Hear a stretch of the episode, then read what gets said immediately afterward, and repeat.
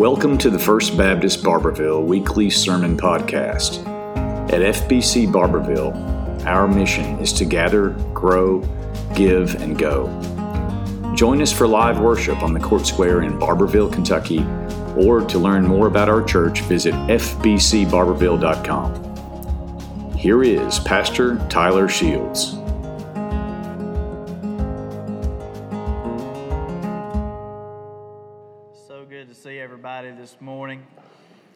And thank you for our online audience tuning in with us as well.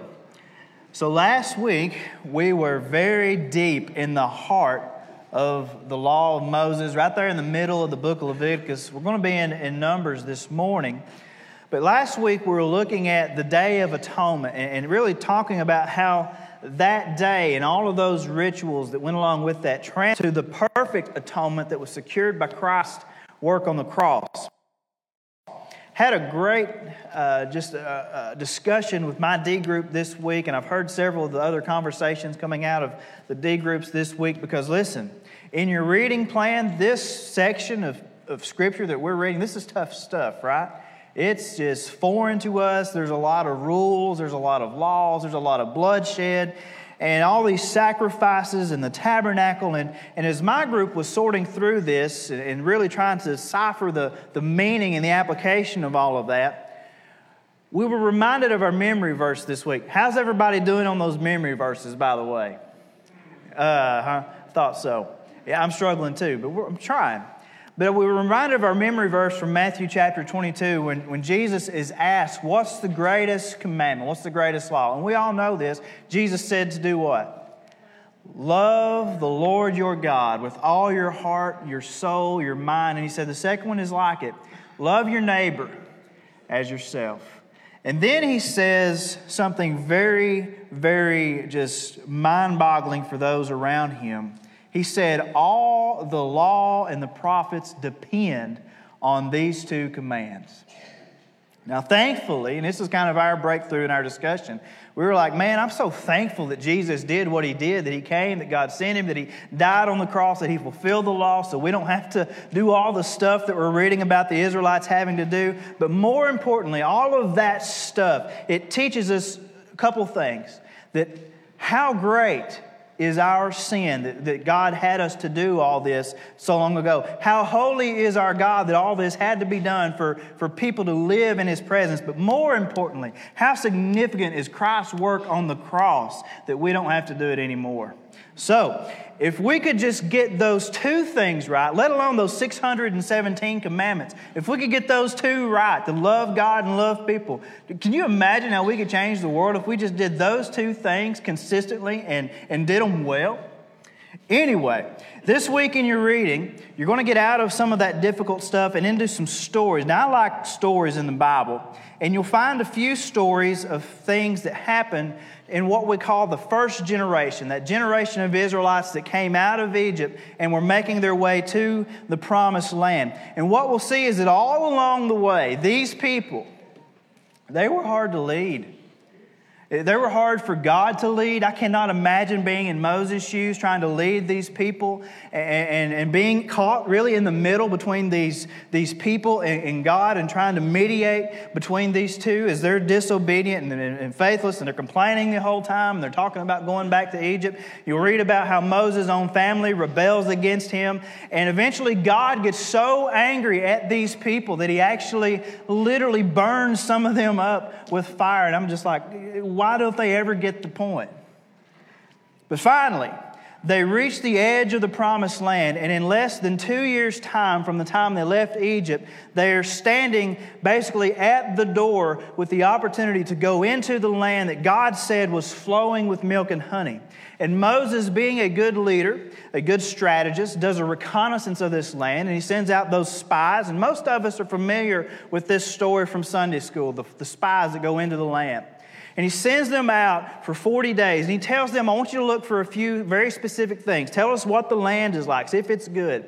See what the people are like, if they're numerous or there's just a few of them, if they're strong or if they're weak. Tell us what the cities are like. Are they fortified? And then come back and let us know. And so they go off into the promised land. And this morning we're going to look at Numbers 13, starting in verse 26. This is their report once they get back. Numbers 13 26 says, The men went back to Moses, Aaron, and the entire Israelite community in the wilderness of Paran and Kadesh. You can imagine the people just an- anticipating hearing the news of what the promised land is actually like. They brought back a report for them and the whole community, and they showed them the fruit of the land. They reported to Moses, We went into the land where you sent us. Indeed, it is flowing with milk and honey, just like God said it would be. And here is some of its fruit. However, the people living in the land are strong, and the cities are large and fortified. We also saw the descendants of Anak there. The Amalekites are living in the land of the Negev. The Hethites, Jebusites, and Amorites live in the hill country. And the Canaanites live by the sea and along the Jordan. And then Caleb quieted the people in the presence of Moses and said, Let's go up now and take possession of the land because we can certainly conquer it. But the men who had gone up with him responded, We can't attack the people because they're stronger than we are. And so they gave a negative report to the Israelites about the land they had scouted. They said, The land we passed through to explore is one that devours its inhabitants, and all the people we saw in it are men of great size. We even saw the Nephilim there, the descendants of Anak, come from the Nephilim. To ourselves, we seem like grasshoppers, and we must have seen the same to them. There is so much practical application in this passage. And isn't this really just a, a cool story? I mean, I, I love this story first and foremost, but what we see happening here, this applies to our everyday lives so often. And what we see really three things we see an honest presentation of the facts being given. Then we see the interpretation of and the response to those facts, really two totally different interpretations and responses to those facts. And then we see a very sinful response to the whole situation. The story reminds me of, of a situation I heard about this week. This is a true story, by the way. There was a, a fellow that, that came into the community. He moved up one of these hollers, and uh, he had a son named Clarence. And the man and his son Clarence, I'll just be honest, they were known for being, being knuckleheads, okay? And they'd got pretty much ran off from the community that they came from because of their beliefs. They tended to believe that their neighbors' things belonged to them, and so they ran them off. And uh, they moved up to this holler, and in this holler, there was another man had a couple of sons, and he had these, this really nice pair of hunting dogs. And if anybody knows anything about a man's hunting dogs, you don't bother his hunting dogs. It's a prized possession, right? So, lo and behold, his hunting dogs go missing. And so his two sons come to him. And they're like, Daddy, we, we're pretty sure old Clarence and his dad, they've probably got your dogs up in the head of the holler. We'll go up there and get them back for you, Dad, if you want us to.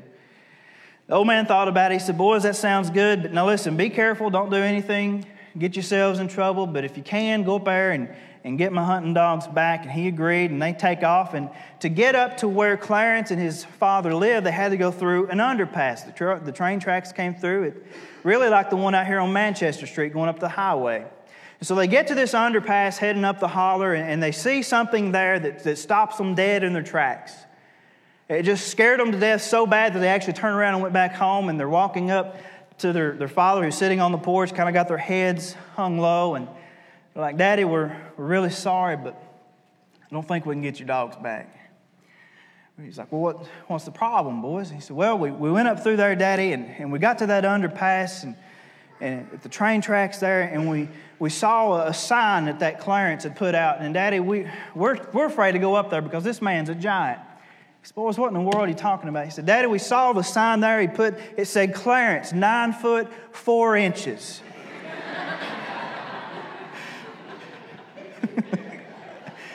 I think that relates to this Bible story. It does in my mind, anyway. There's three pieces to this story in the book of Numbers. One is that the facts are the facts, or the truth is the truth. Moses sends those spies out again with those very specific instructions, things that they're supposed to look for over the 40 days, and they bring all that information back. And in verses 26 through 29, they present the unadulterated truth of the situation. Yeah, there's good news and there's bad news, but it's all relevant news and it's all true.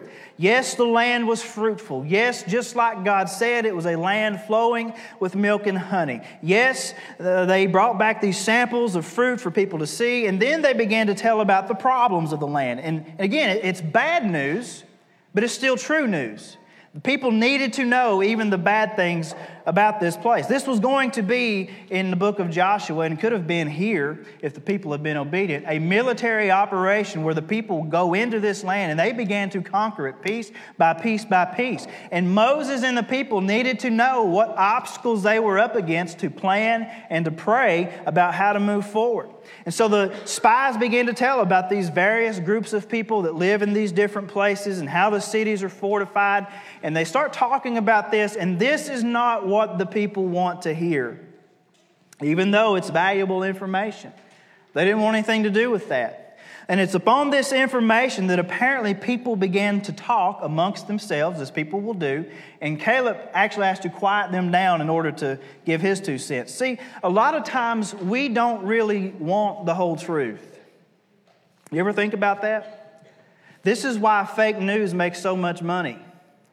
We would rather have part of the truth or even just the truth that we want to hear.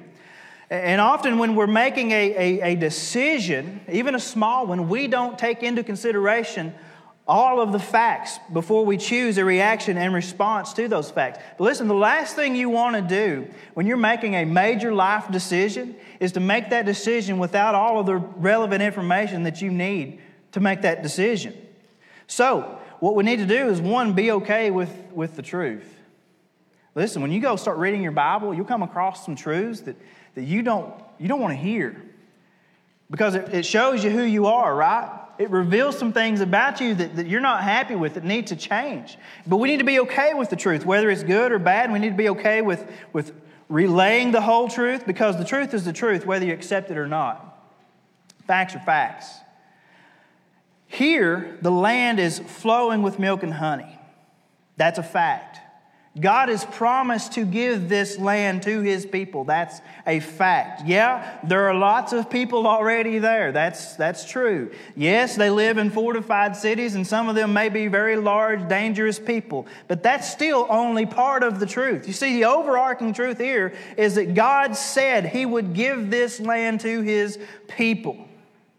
But like us, they have to determine what are they going to do with all of this information. Now, here's where we're going to spend a little time because we see two very different responses to the same truth, the same set of facts, two totally different reactions. And the, the hard lesson I want you to get today is that your response is your choice.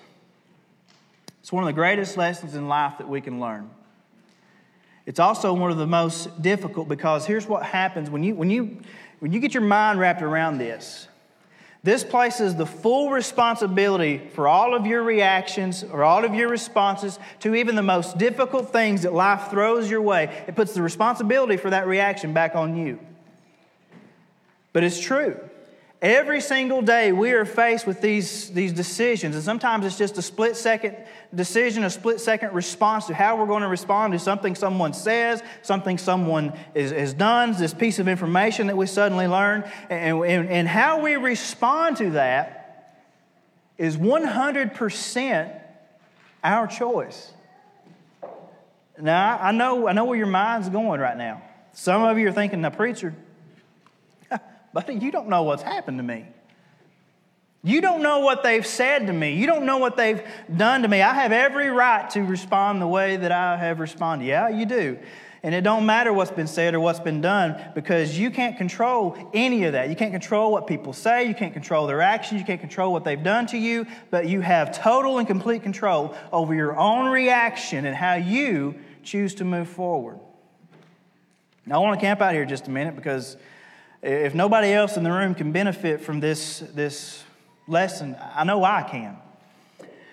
Such a major point in the text. And what we see in the text and what we see in our lives is a tendency to fall into what we call thinking traps.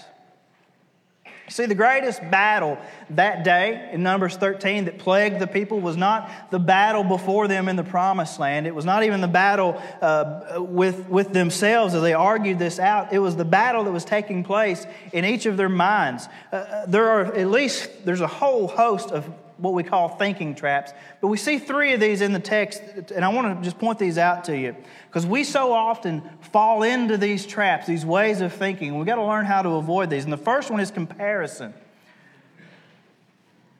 We don't ever compare ourselves to somebody else, do we? I know churches certainly don't compare themselves to one another, and people certainly don't compare themselves. This is a trap that will cause us a lot of grief if we choose to go there in our minds. So Caleb says what? He says, hey, let's go up now. Let's go up now and take what rightfully belongs to us. And what do the people immediately begin to do? What's their response? They immediately compare themselves to their enemies. They say, listen, man, we can't do that. They're a lot stronger than we are. They're bigger than we are. They live in fortified cities. And, and let me just share this with you. Here, this is something I learned. I wish I'd learned it when I was younger. There will always be somebody that's stronger than you there will always be somebody that's prettier than you, or funnier than you, or more successful than you, or has got a shinier truck than you do. But here's, here's the lesson in all that you can't allow that comparison to stop you from being who it is that God has created you to be, and to stop you from fulfilling the calling that He has placed not on them, but on your life. Because if you fall into this thinking trap of comparing yourself, you'll find yourself, one, paralyzed by fear by doubt, by self consciousness, when you, you just never feel like you're good enough and you will never be able to move forward because of that. The second one, this is one of my favorites, it's catastrophizing. I've messed this word up so many times. I always say it's catastrophizing, but it's catastrophizing. And again, this is one of my favorite things, but not that I do it a lot. We all do this one. But it means that we sometimes blow things out of proportion. Our mountain culture never does that, does it? Not at all. Catastrophizing, though, can be one of the most dangerous ways of thinking. Besides Joshua and Caleb, Everybody else was making mountains out of molehills. The people's comparisons gave way to catastrophizing. They said things like, This land is so rugged, it's not just difficult land, it devours people. They said, There, there are giants in this place. Clarence lives in this place. The, the Nephilim live in this place. They're just giants. Matter of fact, we're like grasshoppers to them. And when we catastrophize, we imagine that the outcome of whatever situation we're in can only be the most terrible or the worst outcome possible. And here's what happens when we do this again, we become paralyzed, we can't move forward, we become demoralized. We get to a point where we can't see any of the good that can come from whatever it is that we're doing, that we're dealing with or going through, because all we can focus on is how bad this must be. And this is what this is going to hit home with somebody. This is when we begin to fear things that aren't even guaranteed things. We begin to worry about things that may not even be real. We, we take these things and we get, we get so mad at, at what might happen or so mad about what could be true, and we don't even know if it's even a fact. We get so down, we get so depressed because of how bad we think this is, or how we might mess this up, or how somebody might fail me, or how this might go wrong, that we don't even give it a try. And that's what we see happening here in the text. The last one is similar, but it's careless conclusions. And these two go hand in hand, but, but this one essentially means that you're jumping to a conclusion without considering all of the pertinent information. The people said, We can't attack because of this and this and this. But besides Joshua and Caleb, no one was standing there giving them the rest of the information or reminding them of the rest of the facts. Nobody said, Hey, wait a minute, wait a minute. Our, our God promised us. Our, our God told us this was going to be ours. What, do you guys remember? Our God delivered us from the, the Egyptians, the most powerful people on the planet. Our God delivered us from them to bring us to here, to give this to us. Guys, our God parted the Red Sea and let us walk through it on dry ground while He drowned all those Egyptians. Don't you remember that? Our God, when we got hungry, what did He do? He fed us. When we got thirsty, He gave us something to drink. Our God, he, when the Amalekites came, our God fought for us and we won battles that we couldn't win without Him. Don't you think He'll do something now? If He says He'll do it again, guys, maybe. Maybe we should have faith that He will. But instead, what do they do? they jump to the worst possible conclusion. If we go in there, if the land don't eat us, the giants will kill us. So, do we ever do these things? I'll be the first one to say, I, I, I fall into these traps almost every day. You get that text, you get that email, you get the phone call, somebody says something to you, and your mind immediately goes straight to the worst possible scenario.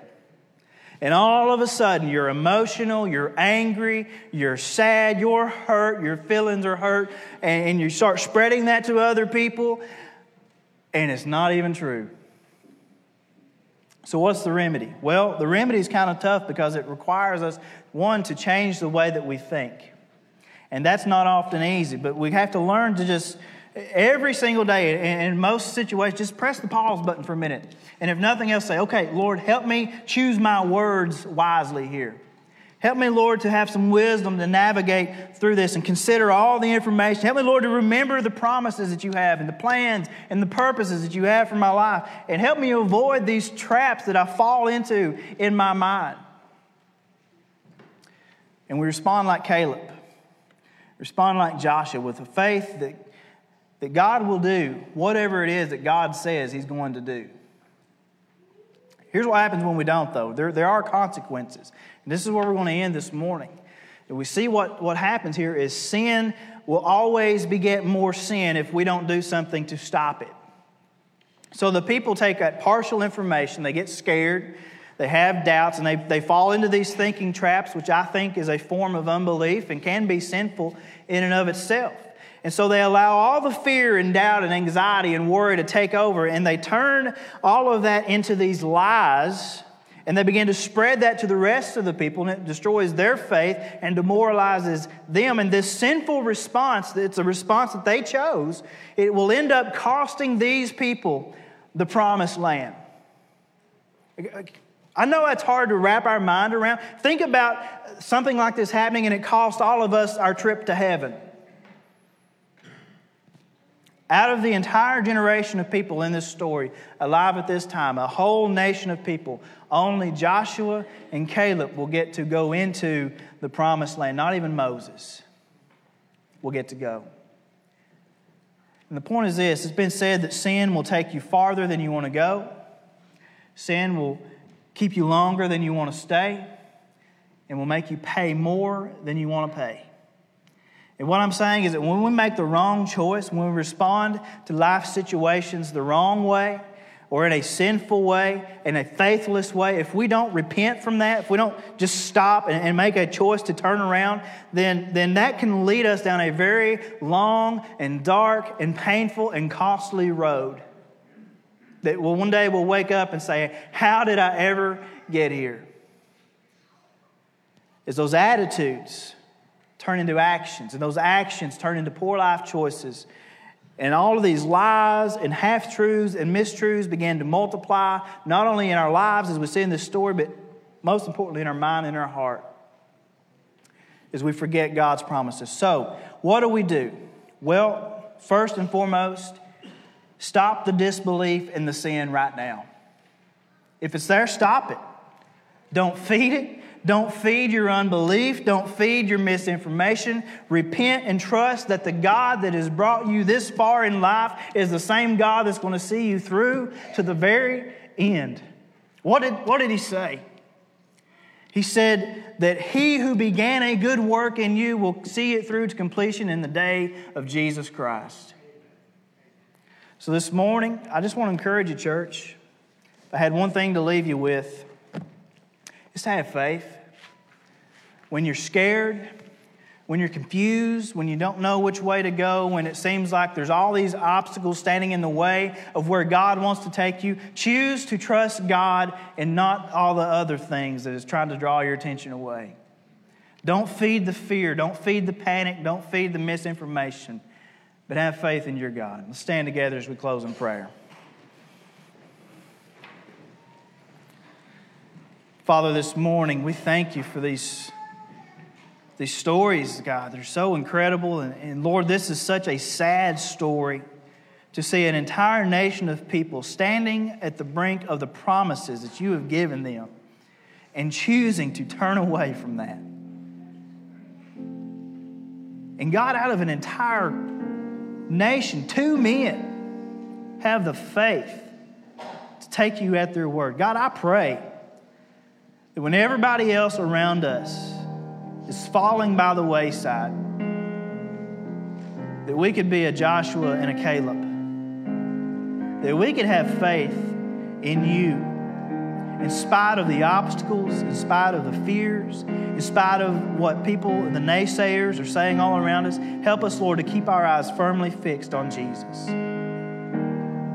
God, this morning, if there's someone here that doesn't know Him, Lord, it's my prayer today that they would be saved. In Jesus' name, amen. This morning, as we sing a song of invitation, if you need to respond in prayer, if there's a decision you need to make this morning, we just invite you to come as we sing this song. Thanks for listening to the weekly sermon podcast. Please subscribe, but also join us live in person on the Court Square in Barbourville, or find us on YouTube by searching FBC Barbourville, on Instagram at first underscore Baptist underscore Barbourville, on Twitter at Barbourville FBC, or on our Facebook page, First Baptist Barbourville.